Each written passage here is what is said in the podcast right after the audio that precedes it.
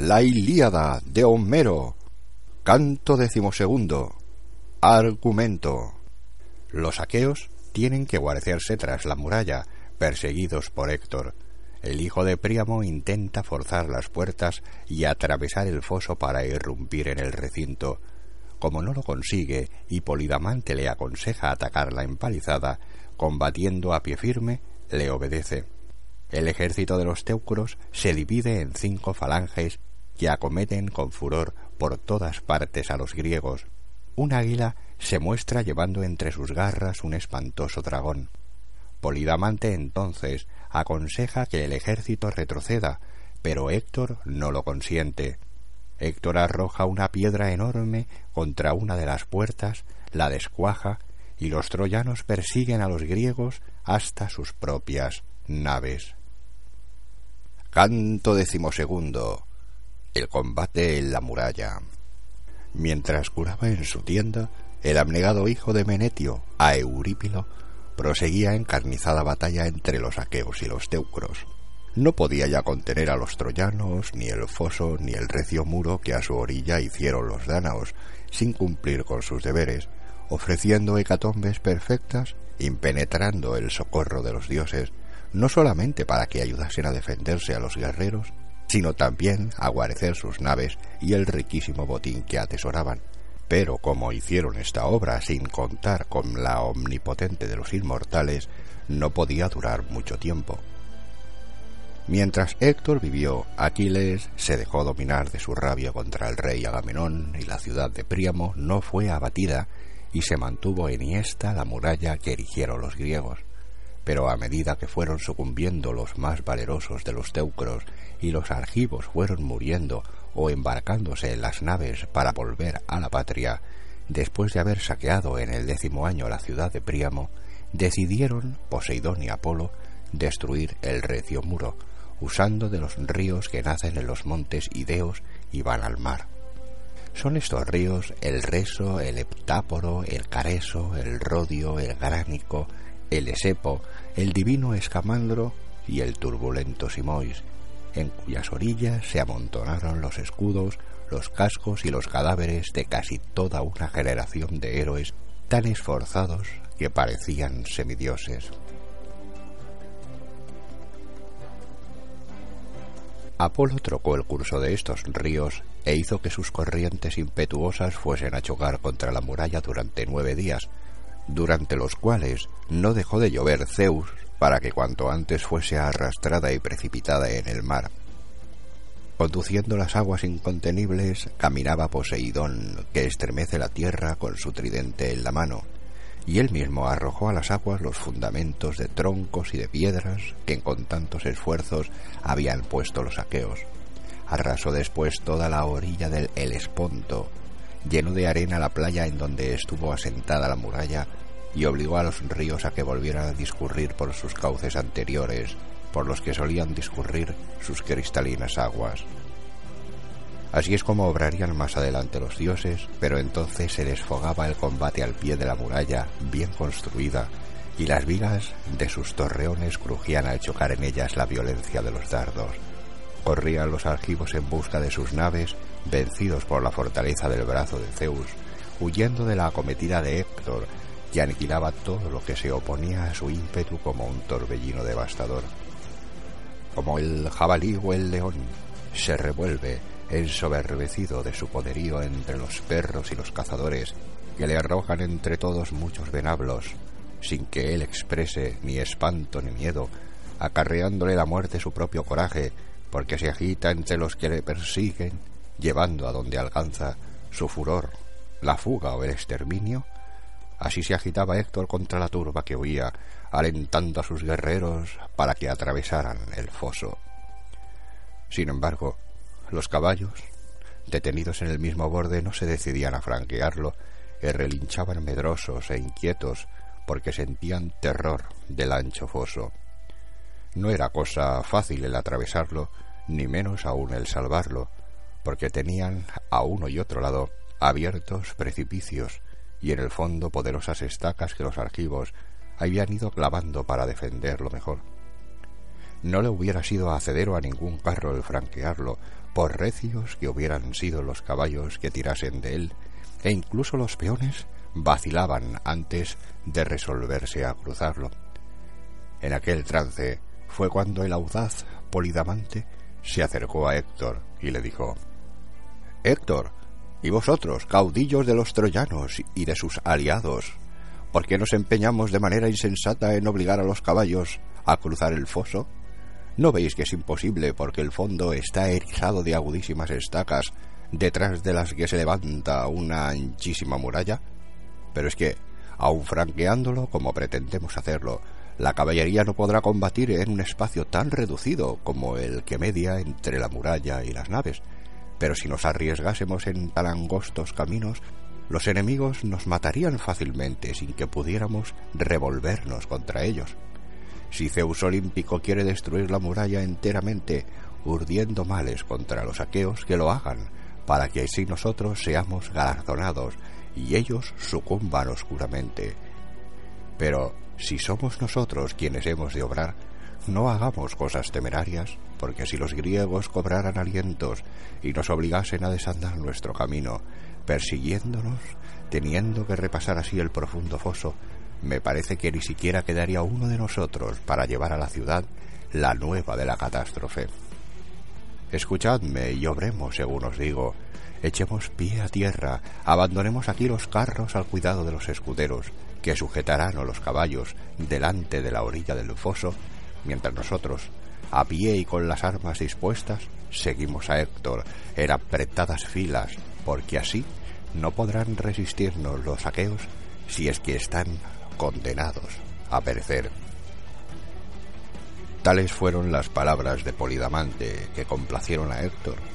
Saltó enseguida del carro sin abandonar las armas y los teucros le imitaron no sin encomendar a los aurigas que colocaran a los caballos en líneas junto al foso y agrupándose ellos en cinco falanges que emprendieron la marcha dirigidas cada una por sus jefes.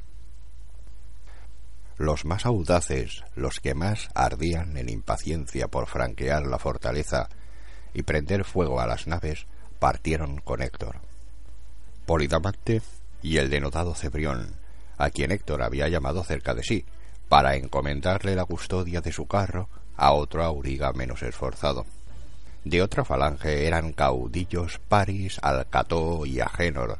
De la tercera eran jefes Heleno y el deiforme Deífobo, hijos de Príamo, y el héroe Asio Irtácida, llegado de Arisbe, en las márgenes del río Selente, en un carro tirado por grandes e impetuosos caballos. La cuarta falange estaba dirigida por Eneas, el intrépido hijo de Anquises, acompañada por Arquéloco y Acamante, hijos de Antenor, aguerridos en todas las batallas. En fin, Sarpedón se puso al frente de los valientes aliados, tomando como compañeros a Glauco y al hazañoso Asterope, a quienes reputaba como los más valerosos después de él, ya que en verdad nadie podía igualársele. En cuanto embrazaron los escudos y apretaron bien las filas, se lanzaron audazmente contra los danos, confiados en que, lejos de oponerles resistencia, se refugiarían en las cóncavas naves.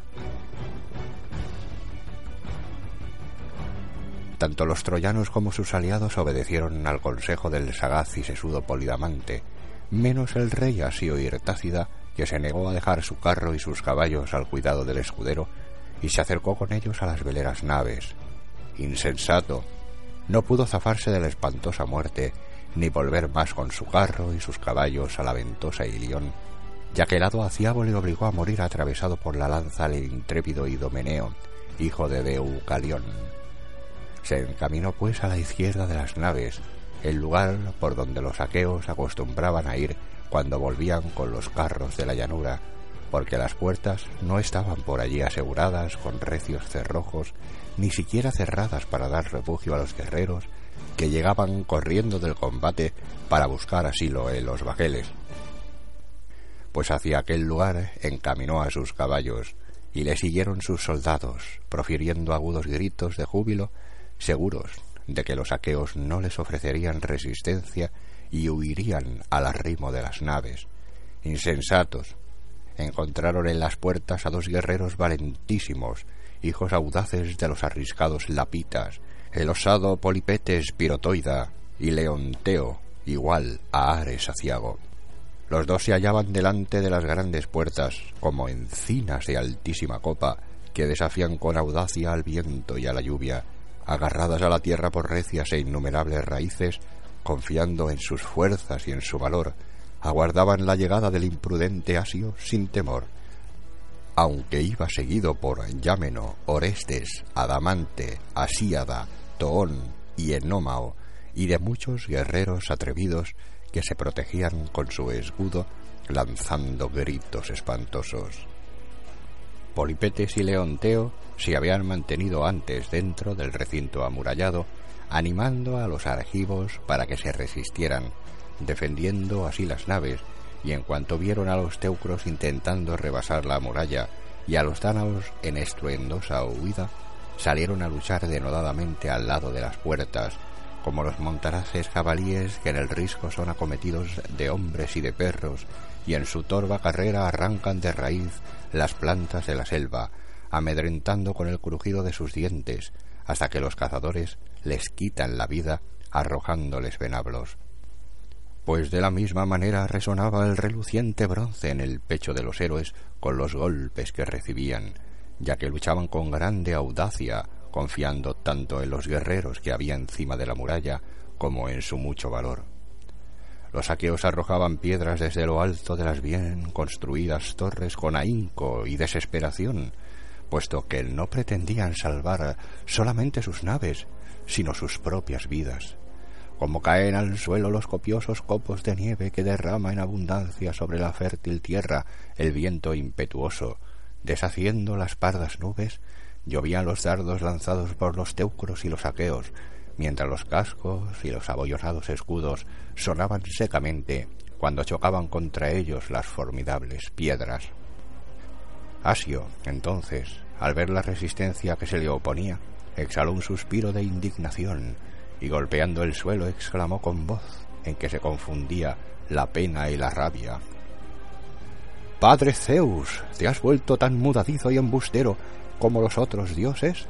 Yo no esperaba en modo alguno que los aqueos pusieran semejante resistencia a nuestro valor, ni a nuestra incontenible acometida, pero como las abejas o las avispas que han fabricado su refugio en la roca escarpada y que no lo abandonan ni al verse asediadas por los hombres y defienden con valor y desesperación sus riquezas y su familia, estos hombres, aunque no son más que dos, se niegan a retirarse de las puertas antes de perecer o de que los hayan hecho prisioneros.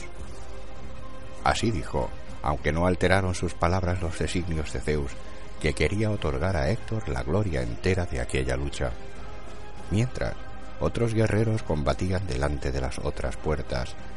Pero, ¿sería algún dios capaz de referir los actos de heroísmo que se consumaban entre los dos ejércitos?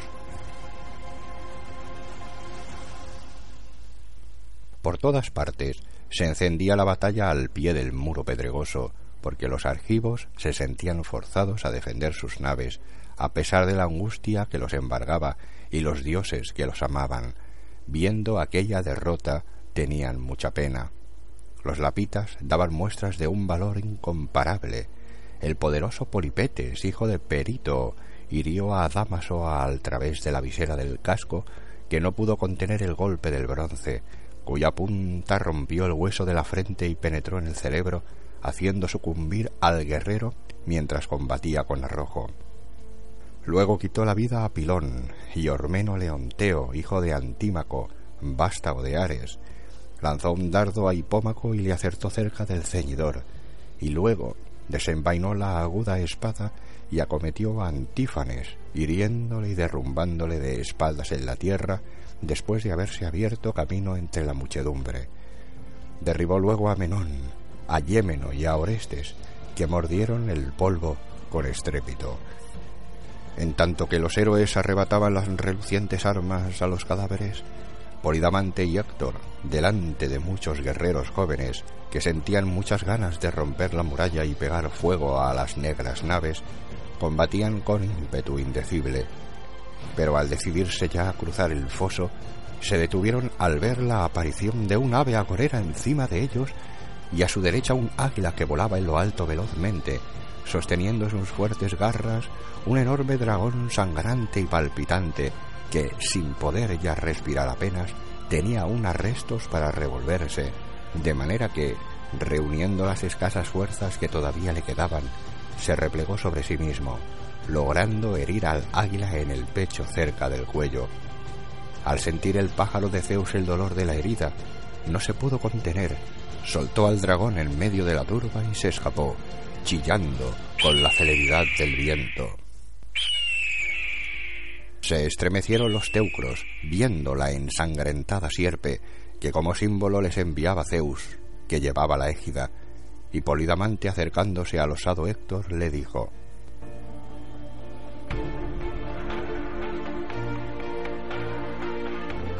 Héctor, siempre me increpas cuando en las juntas digo mi parecer, pero estoy convencido de que, aun no siendo más que un oscuro ciudadano, no debo traicionar mis sentimientos, ni en las asambleas ni en los combates, y que tengo la obligación de decir en todas partes lo que se me antoja más propio, para que tu poder se mantenga y sea creciente. Y por eso voy a decir ahora lo que me parece más conveniente. No vayamos a combatir contra los dánaos junto a sus naves, porque quiero decirte lo que ocurrirá si, como lo preveo, nos ha enviado de veras esa ave que hemos visto en las nubes, cuyo siniestro vuelo ha enfriado el ardimiento de los guerreros, llenando al par de terror su corazón. Del mismo modo que el águila no ha podido seguir conteniendo a la serpiente horrible y ha tenido que arrojarla antes de llevársela a sus pequeños, nosotros, aun logrando forzar estas murallas, dispersando a quienes las defienden, y llegar hasta las naves con las antorchas encendidas en la mano, no podremos volver todos sobre nuestros pasos con la gloria que nos imaginamos sin dejar sobre esta playa a los más de los guerreros muertos al filo de la espada. Esto es lo que te diría cualquier adivino, como te lo digo yo, cualquier sagaz adivino ducho en desentrañar estos prodigios, que por su destreza fuese acreedor a la confianza del pueblo. Mirándole con ojos terribles, centelleando de rabia, le respondió Héctor Polidamante, no me gusta lo que acabas de decirme. Podías haberte imaginado cosas más justas, porque si dices en verdad lo que piensas, los dioses te han quitado el juicio, pues es insensato el aconsejarme que olvide las promesas que Zeus me ha hecho y me ha confirmado para que me preocupe en cambio de las aves, en que no reparo porque no me importa ni lo que hagan ni el rumbo de su vuelo, tanto si se encaminan hacia el lugar por donde aparece el sol como si se dirigen al lugar del tenebroso ocaso. Tengamos confianza en las promesas del omnipotente Zeus que reina sobre los mortales y sobre los mortales. El agüero más veraz es este, combatir por la patria. ¿Por qué te infunde temor la batalla? Di, aunque todos tuviésemos que morir junto a las naves de los argivos, no debieras tú temer por tu vida porque ni es aguerrido tu corazón, ni te consiente que aguardes a tus enemigos. Haz tú lo que más te acomode, luchar o alejarte de la lucha, pero no intentes abrumar con tus augurios el ánimo de los demás, porque entonces perderías muy pronto la vida herido por mi lanza. Dijo y echó a andar, siguiéndole todos con horrible griterío, y Zeus, que se complace en lanzar rayos, envió desde los montes Ideo un viento tormentoso que levantó densa polvareda en torno de las naves y conturbó aún más el ánimo de los aqueos, dando así gloria a Héctor y a los teucros que habían confiado en las promesas del dios y en su propio coraje, intentando con audacia sin par abatir la grande muralla de los aqueos. Para conseguirlo, arrancó las almenas de las torres, demolió las fortificaciones y deshizo los zócalos salientes que los griegos habían asegurado bien sobre el suelo para que los sostuvieran. Atacaban los teucros a las torres como les consentían sus fuerzas, pero no dejaban los danos de acosarlos, sino que revestían los parapetos con pieles de buey para hostigar desde ellos a quienes deshacían la muralla. Recorrían las torres los dos ayaxes, reanimando a los aqueos y acrecentando su valor, y en todas partes se encontraban, unas veces alentando con palabras de afecto y otras veces zahiriendo a los que les mallaban con palabras amargas.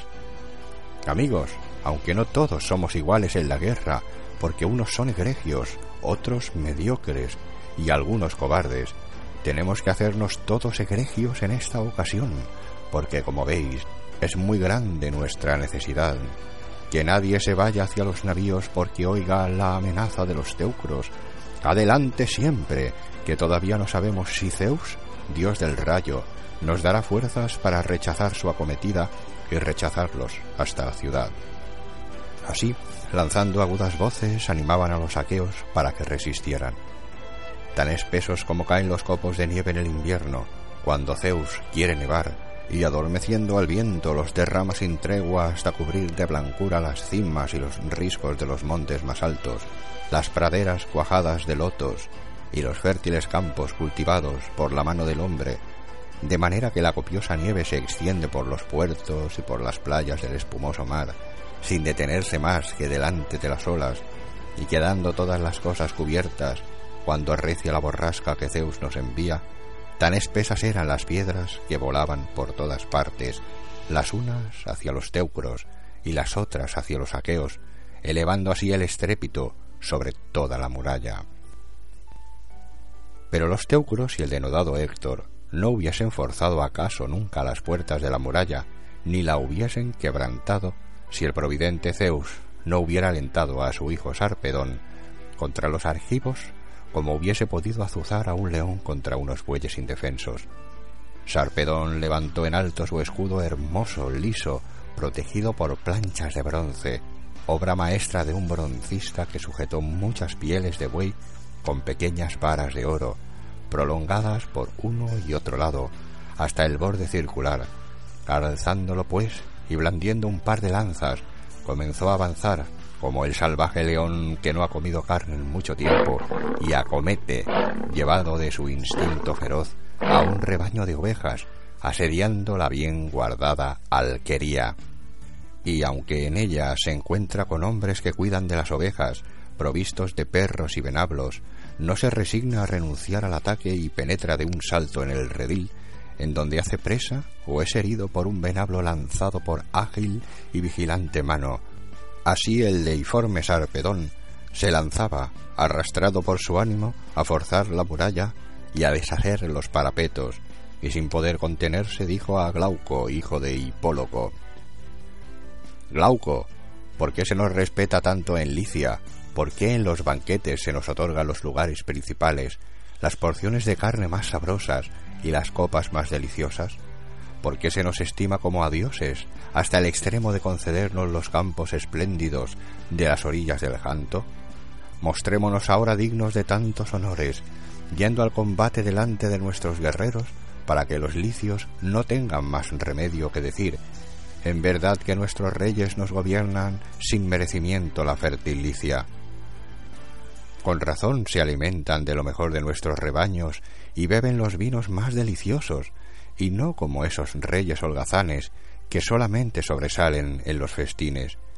Ahora que ha llegado la ocasión, mirad a dónde llega su indomable valor y de qué manera se exponen los primeros a todos los peligros. Si alcanzásemos una existencia libre de peligros y hasta la inmortalidad, zafándonos de los riesgos de esta guerra cruenta no hubiese venido yo a afrontar sus enormes percances, ni te aconsejaría a ti que los afrontases, por mucha que fuese la gloria que estuviese al alcance de tu mano.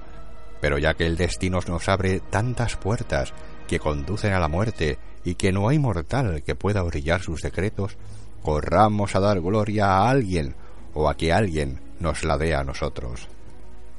Así habló, y Glauco se dispuso al punto a ir detrás de él, marchando los dos en línea recta, y sus licios los siguieron sin titubear.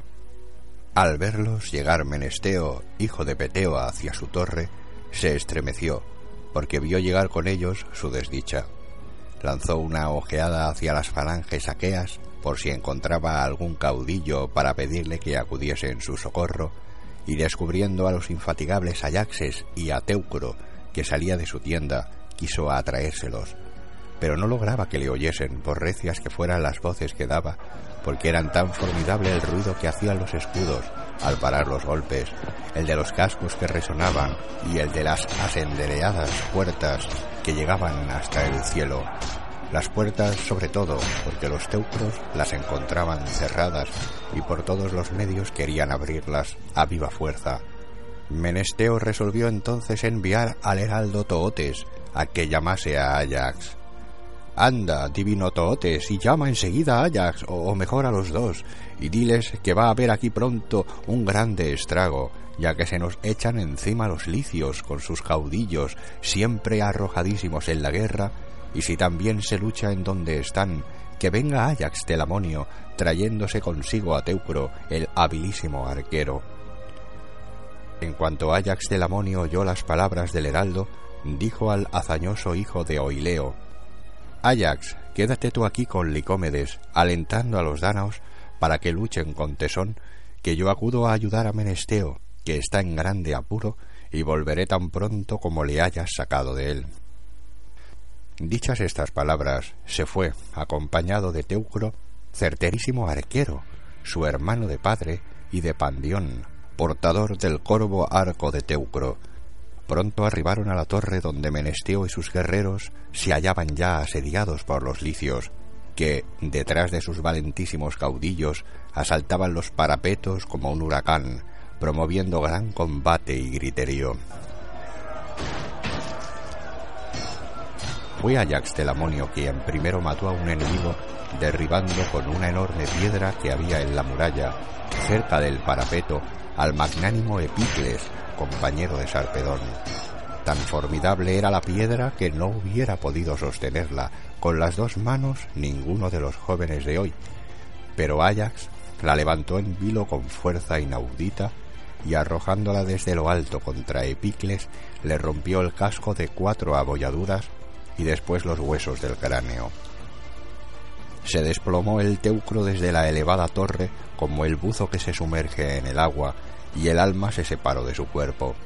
Al mismo tiempo, disparó Teucro una flecha desde la altura de la muralla contra Glauco, aguerrido hijo de Hipóloco, que atacaba osadamente, y dirigiéndosela a la parte desnuda de su brazo, le puso fuera de combate.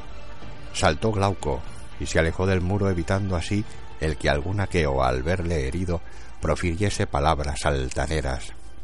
Aunque se apenó Sarpedón al advertirlo, no abandonó la lucha, sino que alcanzando a Alcamón, hijo de Téstor, le envasó la lanza y enseguida volvió a sacársela.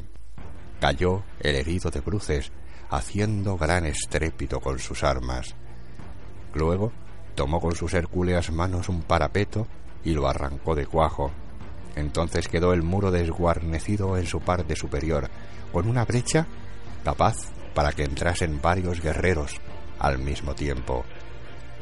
Ajax y Teucro, viendo la brecha y dándose cuenta del peligro que entrañaba, corrieron acometiendo directos a Sarpedón. Teucro atravesó con una de sus flechas el lustroso correaje del formidable escudo del héroe cerca de su pecho, aunque sin herirlo, porque Zeus, que velaba por su hijo, le libró de la muerte, porque no quería que pereciese junto a las naves aqueas. Ajax le arremetió, dándole una enorme lanzada en el escudo, tan tremenda que la punta lo penetró, haciendo tambalearse al fortísimo guerrero. Retrocedió Sarpedón unos pasos con el intento de atacar y animado de la esperanza de una gloria inmortal. Se volvió pues hacia los licios y los arengó de esta manera. Compañeros, ¿Por qué amengo así el espíritu de vuestro siempre denodado coraje? ¿No veis que yo solo no podré abrir paso hacia las naves, aunque haya abierto la muralla y mi corazón me aliente a grandes hazañas? Ayudadme todos, ya que la obra de muchos, cuando es la necesidad tan grande como ahora, es siempre más fecunda. Al oír los licios tales palabras, tuvieron vergüenza de los reproches de su rey y le siguieron como un solo hombre y con nuevos y desbordantes ímpetus arremetieron contra los argivos, que apretaron bien sus filas y desde luego se dieron cuenta de que la lucha iba a ser implacable y de que necesitaban como nunca de todos sus bríos. y tan feroz era la contienda en todas partes que ni lograban los licios abrirse camino hacia las naves, ni podían rechazarlos de la muralla los aqueos. Como disputan dos hombres, con las medidas entre las manos sobre los lindes de dos campos contiguos, enconándose con tesón por un minúsculo trozo de tierra, los licios y los dánaos no estaban separados sino por los parapetos, y por encima de ellos se golpeaban las rodelas de boyuno cuero y los ligeros broqueles. Y así habían sido ya heridos muchos guerreros, unos de frente al atravesar las picas y las espadas los abollados escudos, y otros por la espalda, que dejaron indefensa al volverse de manera insensata. Las torres y los parapetos se veían por todas partes bañados con la sangre de los unos y de los otros. Sin embargo, ni a costa de semejante carnicería lograban los teucros que huyesen los desesperados aqueos. Del mismo modo que la obrera honesta y hacendosa, forzada a vivir de su trabajo, toma una balanza y pesa con probidad las lanas por las que ha de recibir el dinero con que atenderá muy escasamente a las necesidades de sus hijos, andaban la lucha y la matanza iguales para unos y para otros, hasta que Héctor, hijo de Priamo, a quien el tonante Zeus quiso otorgar inmensa gloria, se lanzó impetuosamente contra los parapetos, gritando con todas sus fuerzas Valerosos teucros, seguidme, derribemos la muralla con resolución y llevemos el fuego a las cóncavas naves de los aqueos. Se enardecieron al oírle los troyanos, y arrojándose en tropel contra las murallas, escalaron con las picas enhiestas y pasaron como un torrente sobre las almenas. Mientras, Héctor, echando mano de una enorme piedra con la base muy ancha y la punta muy aguda que había delante de la puerta, la levantó como si fuese ingrávida, porque así lo había hecho el taimado Zeus, no hubieran podido cargarla en un carro dos de los más forzudos hombres de hoy, y manejándola holgadamente, como lleva el pastor el vellón de un carnero, sin que el peso le fatigue, corrió hacia la recia puerta, hecha con gruesas tablas fuertemente trabadas y bien aseguradas por dentro con formidables cerrojos, puestos en sentido contrario, para que fuese mayor la resistencia, que se abrían y se cerraban con una sola llave. Pues hacia esa puerta se lanzó el héroe, y cuando estuvo en el lugar que le pareció apropiado, se afianzó bien sobre el suelo, separó las piernas y arrojó la piedra contra las maderas. Fue un espléndido impulso, un golpe y un crujido y la piedra cayó dentro de su propio peso después de descuajar los dos quiciales. Las tablas retemblaron y se rompieron, y como los cerrojos no pudieron resistir, desuniéronse las hojas y cada una se fue por su lado, abatidas por el impulso incontrastable y por el tremendo golpe. Entonces el fulgurante Héctor, que por su catadura se asemeja a la velocísima noche, saltó al interior, mientras relucía hermosa y siniestramente el bronce que cubría su cuerpo, y en su fuerte mano se agitaban temerosamente dos lanzas. Nadie más que un dios se hubiese atrevido a salir a su encuentro cuando traspuso la puerta. Sus ojos centelleaban como la llama y su voz resonante y jubilosa alentaba a los teucros para que le siguieran. Mientras unos escalaban la muralla, iban entrando otros por las puertas ya abiertas con ímpetu avasallador. Los dánaos, ya incapaces de contenerlos, se retiraron a las naves presa de la más grande confusión. Fin del canto decimosegundo.